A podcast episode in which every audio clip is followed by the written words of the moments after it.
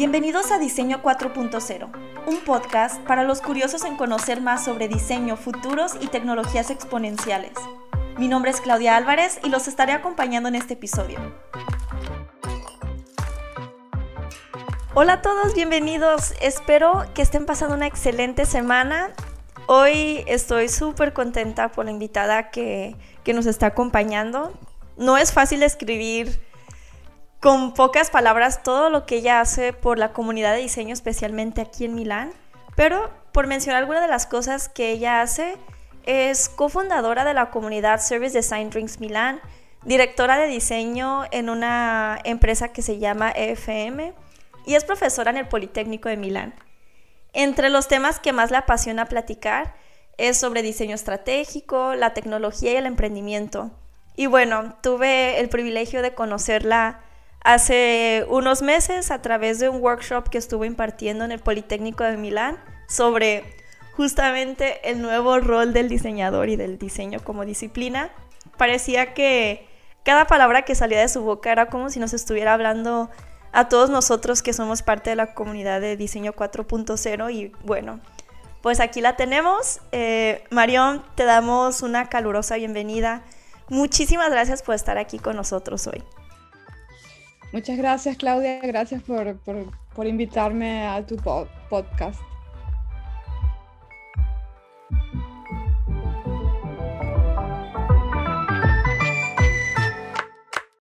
¿Podrías platicarnos un poquito más sobre lo que haces actualmente? Eh, yo vine a Milán hace nueve años, más o menos. Hice un máster de Strategic Design. Luego trabajé por algunas startups. Luego trabajé en una consultoría de Digital Transformation, lo cual me permitió eh, crecer mucho como designer y como consultora en, en este caso.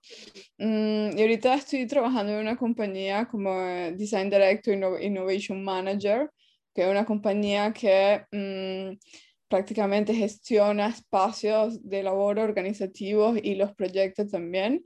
Eh, y ahorita a punto estamos mm, trae, eh, trayendo todo un concepto de qué significa el espacio desde lo más tangible a lo más intangible, que quiere decir las relaciones que se crean en este, en este espacio, las conexiones, eh, un montón de conceptos que van mucho más hacia el humano y a las relaciones que el humano, los humanos tienen dentro de estos espacios. Y bueno, en estos momentos estoy encargándome de, mm, de ayudar al, al, al, Chief eh, Technology a, a traer una, plata, una, una, plataforma a tierra. Eh, estoy ayudando directamente también al presidente y al CEO con toda la estrategia, la business strategy de la compañía y estoy encargándome de, de crear una visión con una estrada Uh, estructurada con, en conjunto con otros stakeholders de, de, la, de, la de FM. ¿De formación eres diseñadora? Sí, soy, me gradué en Venezuela de diseño, diseño industrial y luego hice un máster de Strategic Design aquí en Milán. ¿Fue hasta que llegaste a Milán cuando te empezaste a involucrar más en el tema de emprendimiento o desde antes ya traías estos temas? Ah, desde Venezuela lo traía porque hice, estuve un año que creé un mini estudio en Venezuela con algunos amigos diseñadores, siempre de, product, de productos industriales, eh, de product designers.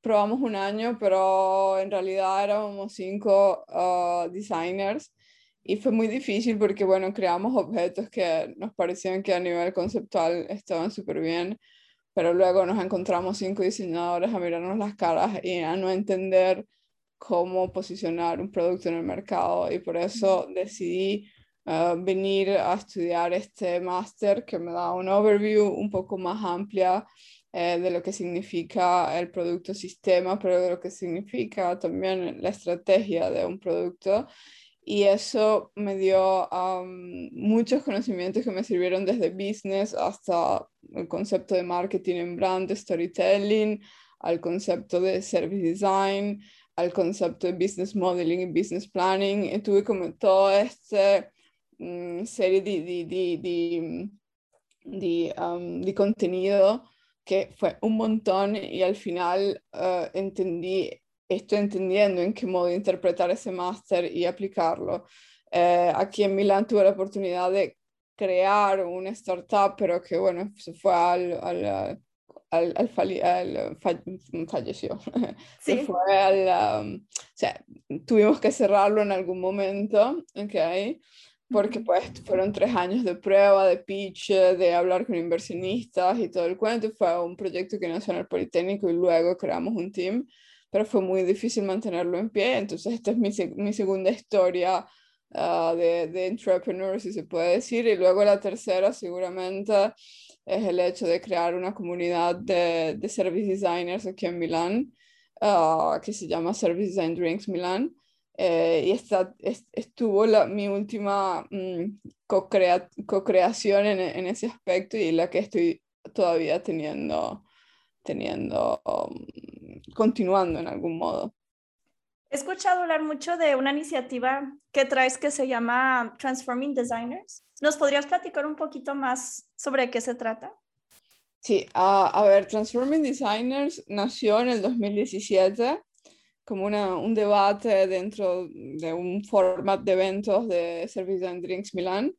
Y la idea era mm, entender qué significaba el service design en ese momento, sobre todo aquí en Italia. ¿Qué significa el service design? En ese momento había demasiado, había un poco de desorden en el mercado con la concepción del design, design thinking, el design research eh, el product design, el service design, era una bubble que todo el mundo quería comprarlo, pero nadie sabía qué, estaba comprar, qué, qué, qué estaban comprando.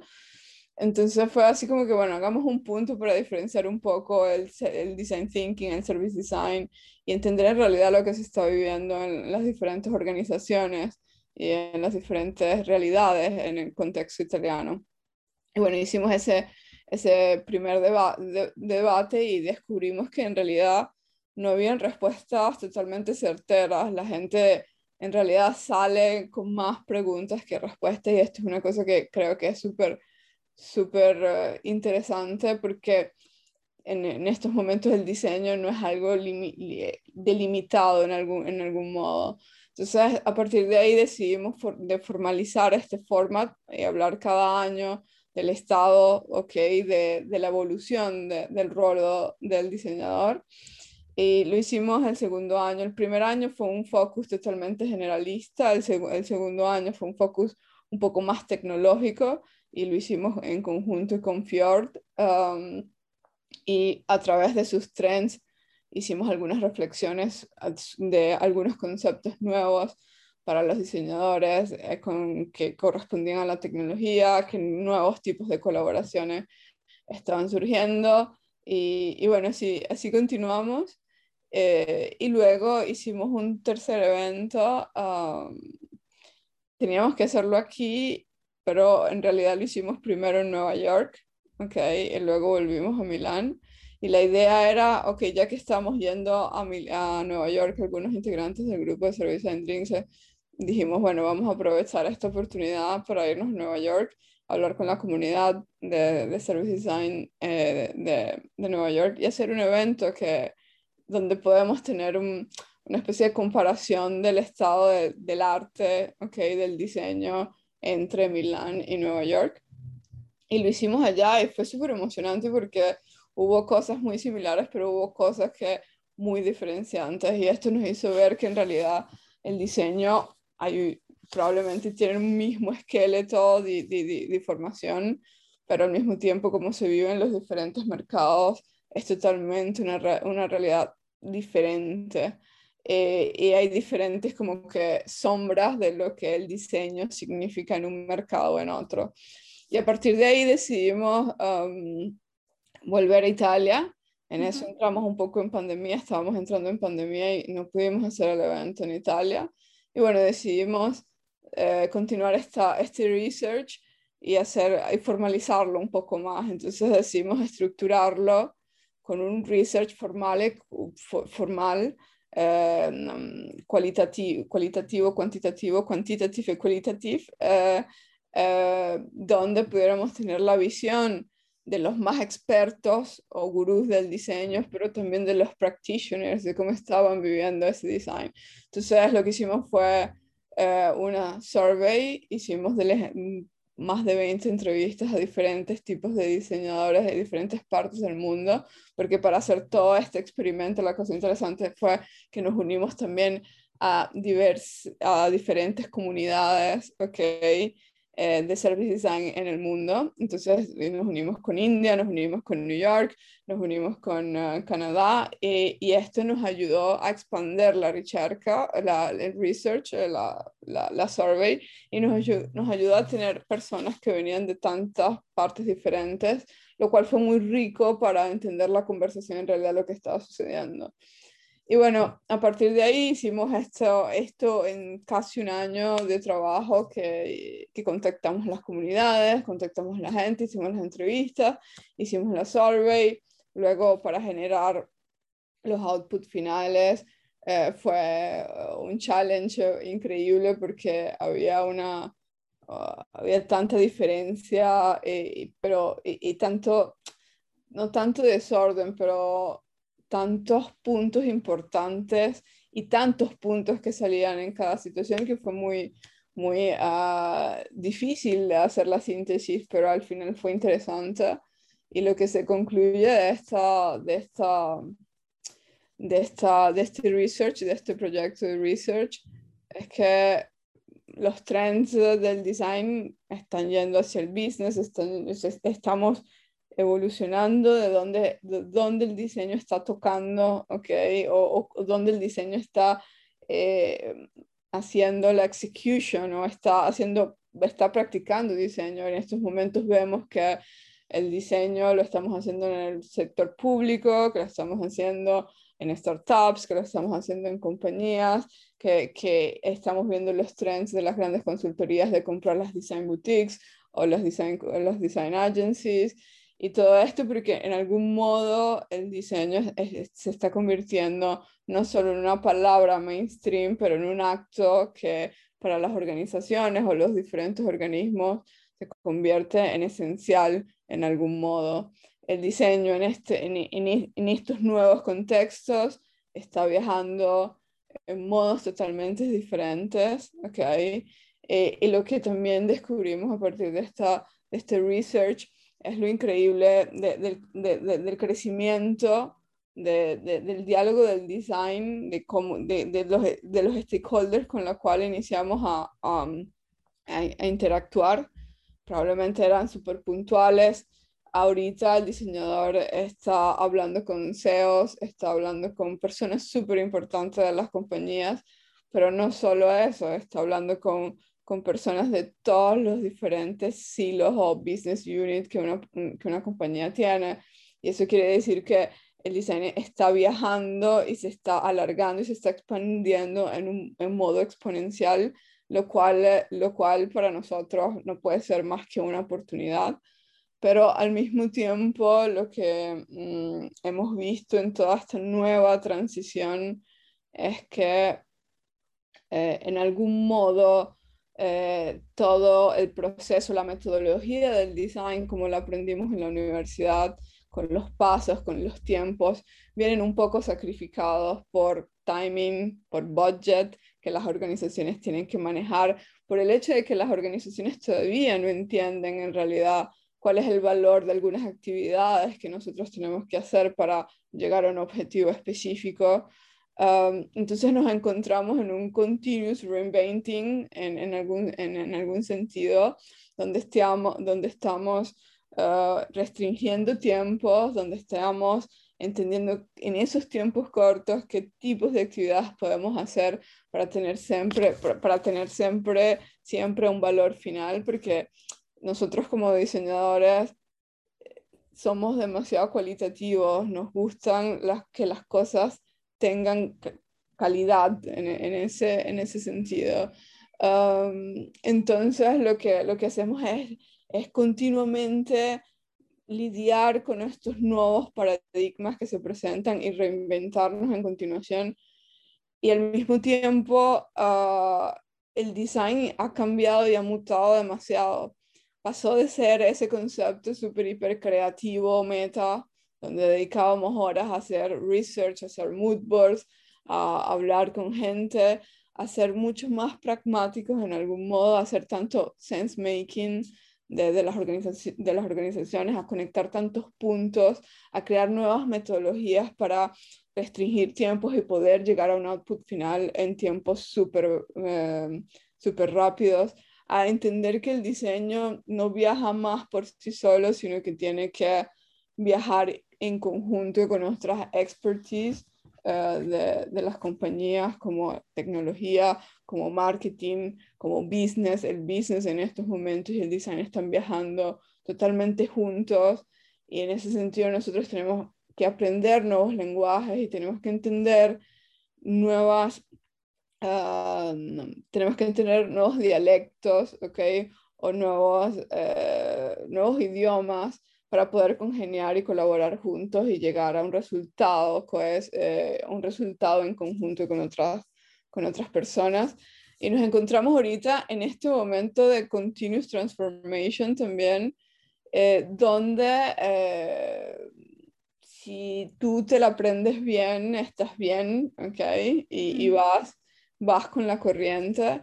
Pero también lo que surgió en, esa, en, ese, en ese research es que hicimos, estamos haciendo de todo por continuar a expandir el, diseño, el design, por continuar a reinventar el design para tener buenos resultados, a continuar a colaborar con gente, porque ahorita el design no es de una sola persona, el nombre de XXX no es, no es como el pasado en los años 70, que Aquile Castiglioni era el nombre o Philip Stark era el nombre. Ahorita, si un diseño es successful es porque tú eh, puedes hacerlo en grupo y en grupo no solo de diseñadores, sino de tantas mm, mm, expertise diferentes.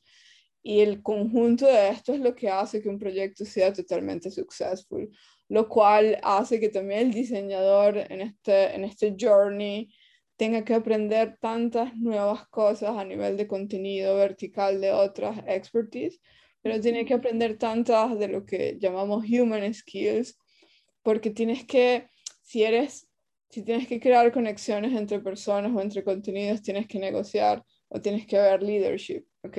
O si em, tienes que conectar puntos o conectar contenidos en, en, algún, en algún sentido, tienes que entender de, lo, de lo que las otras personas están hablando. Entonces, se convirtió esencial empezar a entender nuevos lenguajes, a, entender nuevos conceptos, pero también a manejar relaciones eh, en, muchos sentidos. Entonces, el, diseño, el diseñador está evolucionando muchísimo y lo que salió es como que también como que nosotros empezamos y fuimos con la corriente, pero en algún momento nunca nos hemos parado para decir qué estamos haciendo. Y en este, en este journey lo que descubrimos es que muchos diseñadores también están perdiendo lo que es o, no saben cuál es su identidad como designers. Porque tú entras en una compañía en estos momentos como service designer, UX designer, product designer o lo que quieras. Y en el momento que entras en un contexto específico y, eh, y con todo este, este, este rol fluido que el design está, está teniendo dentro de las organizaciones, es inevitable que tu identidad un poco digas qué, estoy haciendo, ¿Qué, qué, qué, está pasando, estoy haciendo menos design, el design no tengo más tiempo para diseñar con todo el momento creativo de research, al mismo tiempo estoy gestionando relaciones o estoy gestionando proyectos. Entonces, el diseñador entra en una fase de, de hibridación súper importante, donde ciertas veces eh, no entiende muy bien eh, lo que está sucediendo y si es en realidad una oportunidad o no. Eh, entonces descubrimos esto también con este research y descubrimos también con, con Transforming Designers cómo el diseñador ve el futuro del rol eh, de en cómo lo ve en el futuro, cuál es el rol del diseñador en el futuro, si estamos, estamos viviendo esta mutación continua, si nos estamos convirtiendo más híbridos, si estamos que, haciendo que el rol o el design viaje en modo mucho más fluido dentro de las organizaciones, ¿qué, qué, qué, qué es el rol de nosotros en el futuro? Entonces también hicimos esas preguntas y y lo que salió fue muy interesante porque salieron cuatro, cuatro temáticas específicas que los diseñadores nos dijeron.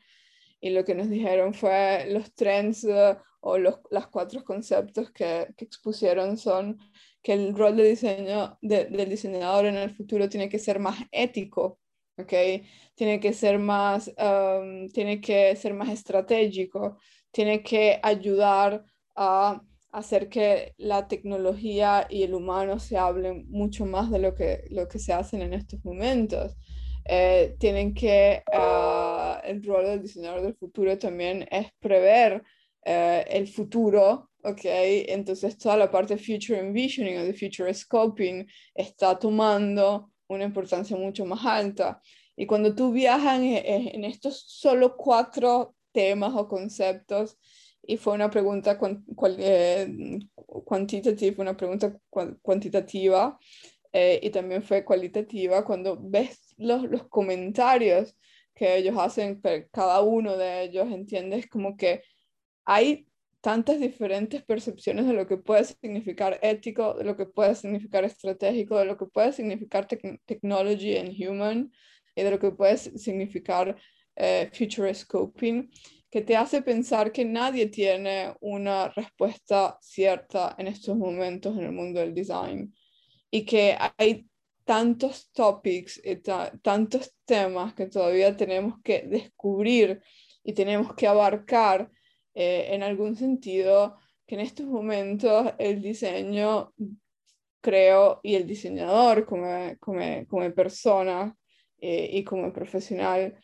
tiene que empezar a ir un poco más rápido probablemente a entender si es más ético de qué tipología de ética estamos hablando o de qué temática de la ética estamos hablando.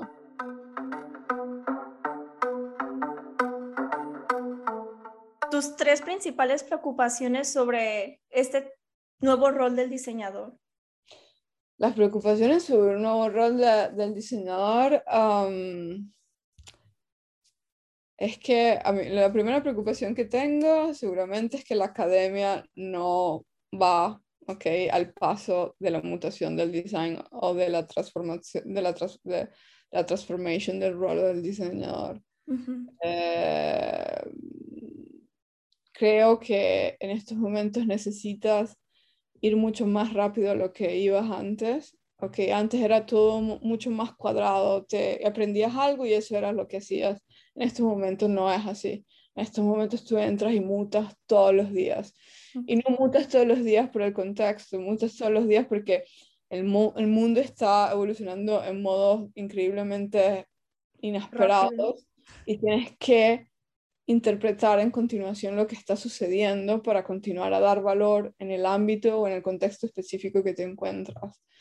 Y eso te hablo de probablemente conocer y aprender cosas. En estos momentos creo que es fundamental para todo diseñador ser como esponjas que absorben y absorben y absorben. Claramente que no puedes absorber todo, ¿ok? Porque si no te vuelves loco.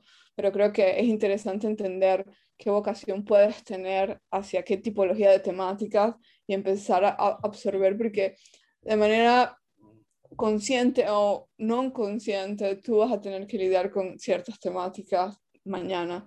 Y esto es importante que este absorbimiento venga en un modo muy táctico, venga basado de las pasiones de estos diseñadores para poder hacer algo. Otra preocupación que probablemente ah, eh, tengo es uh, Ah, no, sí, lo, de la academia principalmente, eh, la cantidad de contenido que tenemos que aprender todos los días, ¿ok? La cantidad de mm, confusión que se está creando en el contexto, pero que al mismo tiempo está mucho en ti, en saber interpretarlo. Eh, el hecho de que eh, nosotros como designers tenemos un rol súper importante en toda esta parte, en todo este concepto ético y que tenemos que entenderlo. Eh, la problemática que veo es como que necesitamos empezar a hablarlo más frecuente, necesitamos entenderlo juntos porque no hay algo o alguien que nos vaya a decir cómo lo tenemos que hacer. Lo vamos a tener que experimentar con nuestras propias manos, con nuestros propios cerebros en el contexto en el que nos vamos a encontrar. Una de las cosas que me dejaste pensando es que es muy importante aprender a desaprender, que lo que estamos aprendiendo el día de hoy, sea nuestro trabajo o en la universidad, mañana va a ser totalmente diferente y tenemos que ser flexibles a aceptar que nuestro rol como diseñadores va a cambiar y está evolucionando conforme pasa el tiempo.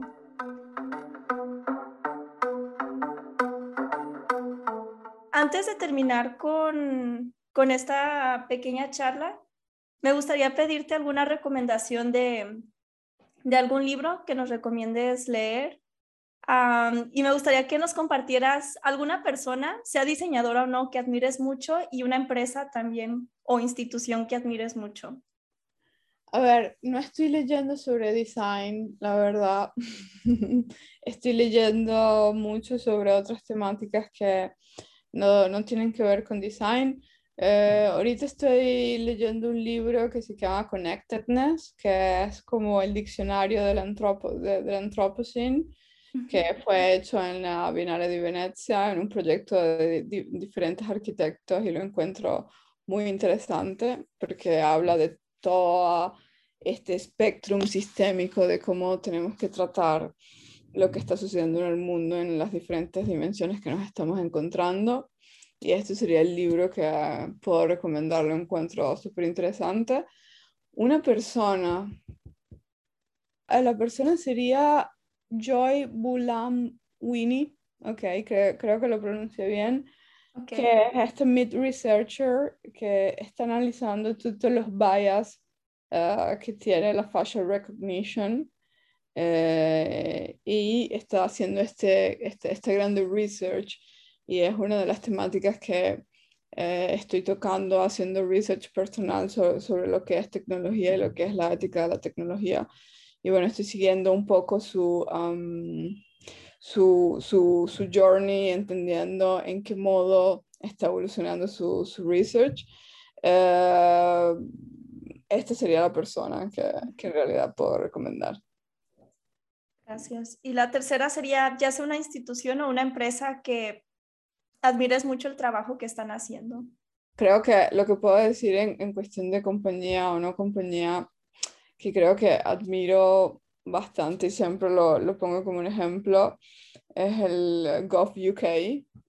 Como el Gov UK empezó a ser um, más design centric. Y si es design centric es más human centric. Y los admiro porque crearon totalmente un mecanismo difuso y en estos momentos están trabajando más de 800 diseñadores, mucho más de 800 diseñadores en el gobierno de UK y creo que esto es un logro grandísimo en la comunidad del diseño y es entender que también ahí estamos y también ahí es relevante para poder servir a los, a los ciudadanos que, que habitan en una ciudad o en un país. Creo que mm, esto es un ejemplo que hay que tener en cuenta y es un ejemplo donde si tú entras ahí probablemente vas a mutar en, en, en, en modos súper inesperados y vas a tener que lidiar con temáticas totalmente diferentes y mucho más fuertes de las que seguramente vas a vivir dentro de una compañía porque son cosas de un sistema gigante. Y creo que el, mm, el journey que puede tener una persona que trabaja en una compañía o en una entidad como el Design Gov UK puede salir con, con skills y habilidades increíbles. Muchas gracias, Marion, por compartir con nosotros estos minutos. no, sé ah, si hay algo que te gustaría compartir con la comunidad antes de despedirnos. Eh, si hay algún lugar donde te gustaría que te siguieran para que leyeran más de ti o escucharan sobre lo que traes ahorita en tu mente o que estás trabajando. Ah, a ver, pronto voy a abrir una especie de blog donde voy a empezar a hablar de diseño y tecnología y cómo todo esto se comienza a unir y también la ética.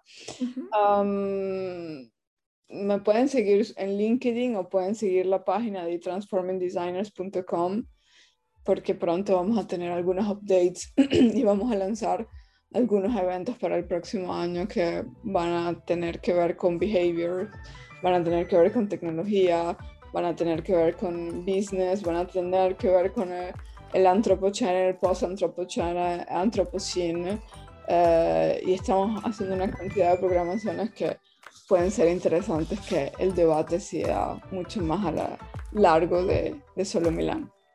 Vamos a agregar esos links en la descripción del episodio para que puedan accesar a ellos fácilmente. Listo. Muchísimas gracias. Gracias a ti, Claudia. Gracias a todos.